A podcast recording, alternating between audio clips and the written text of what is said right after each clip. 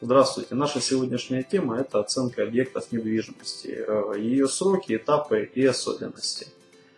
Начнем, э, наверное, с этапов. Первый этап – человек обращается в бюро оценки и сообщает, какой объект недвижимости ему нужно оценить и для каких целей. Цели могут быть разными. Это может быть оценка для ипотеки, оценка для наследства, а, либо оценка для раздела имущества. В зависимости от вида оценки отчет в итоге а, может а, иметь какие-то свои особенности.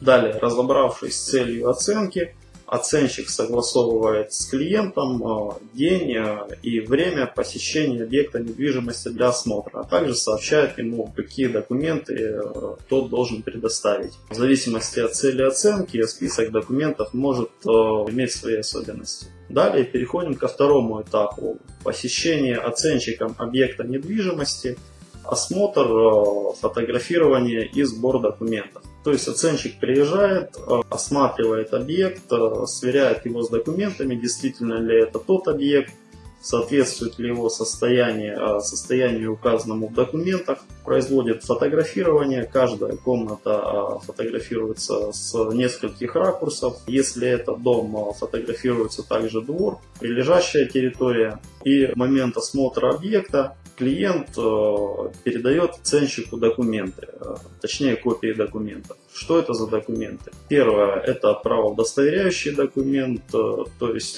свидетельство о праве собственности, либо выписка из ЕГРП на дом, на квартиру или на землю. Далее технический паспорт, кадастровый паспорт и копия паспорта заказчика оценки. С момента осмотра объекта недвижимости до получения заказчиком оценки проходит в среднем а, от 1 до 7 дней. Ну, часто оценщики справляются за 2-3 дня.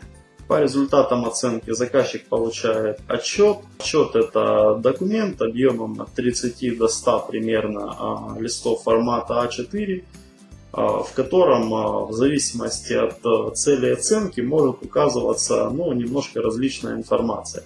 Как правило, это описание э, объекта недвижимости, который оценивается, подборка и описание нескольких аналогов, анализ э, рынка недвижимости э, в регионе и городе, где расположен объект. Ну и, естественно, самым основным разделом отчета об оценке недвижимости является раздел, где указывается стоимость. В зависимости от цели оценки стоимость может э, указываться разная. Например, э, рыночная, ликвидационная, инвестиционная.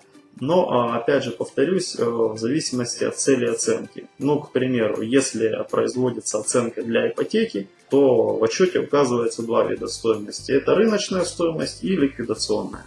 Таким образом, мы коротко рассмотрели процесс оценки и его особенности. Текстовую версию вы можете найти на нашем сайте. Ссылка в описании. Надеюсь, видео было вам полезно. Всего доброго.